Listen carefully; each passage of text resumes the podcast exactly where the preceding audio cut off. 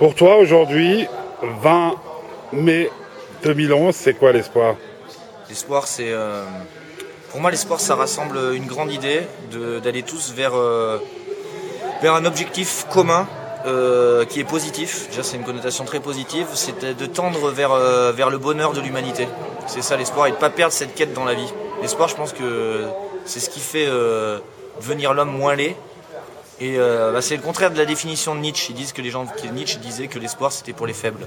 Moi, je pense pas ça. Je pense que l'espoir justement c'est pour les forts aujourd'hui et que la, société a changé. Je pense que c'est euh, de regarder un but et de pas s'en éloigner, même peu importe euh, l'endroit, que c'est un, et un but avec de l'humanisme et où t'emmènes des personnes avec toi qui euh, avaient pas forcément ce, cette destinée-là ou euh, ce, ce chemin-là, de pouvoir tendre vers des choses positives et meilleures pour les êtres humains.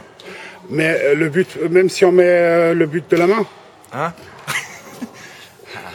même si on triche, Je pense que ouais.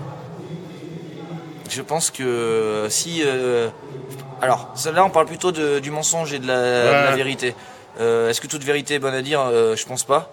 Et je pense que vaut mieux laisser des fois le côté du coloré des choses et laisser le, le- Des fois, je pense, j'allais dire peut-être une connerie, mais euh, vaut mieux mentir pour, euh, pour avancer que dire la vérité pour tout stopper. Voilà, même si on est quelque peu des fois dans l'illusion.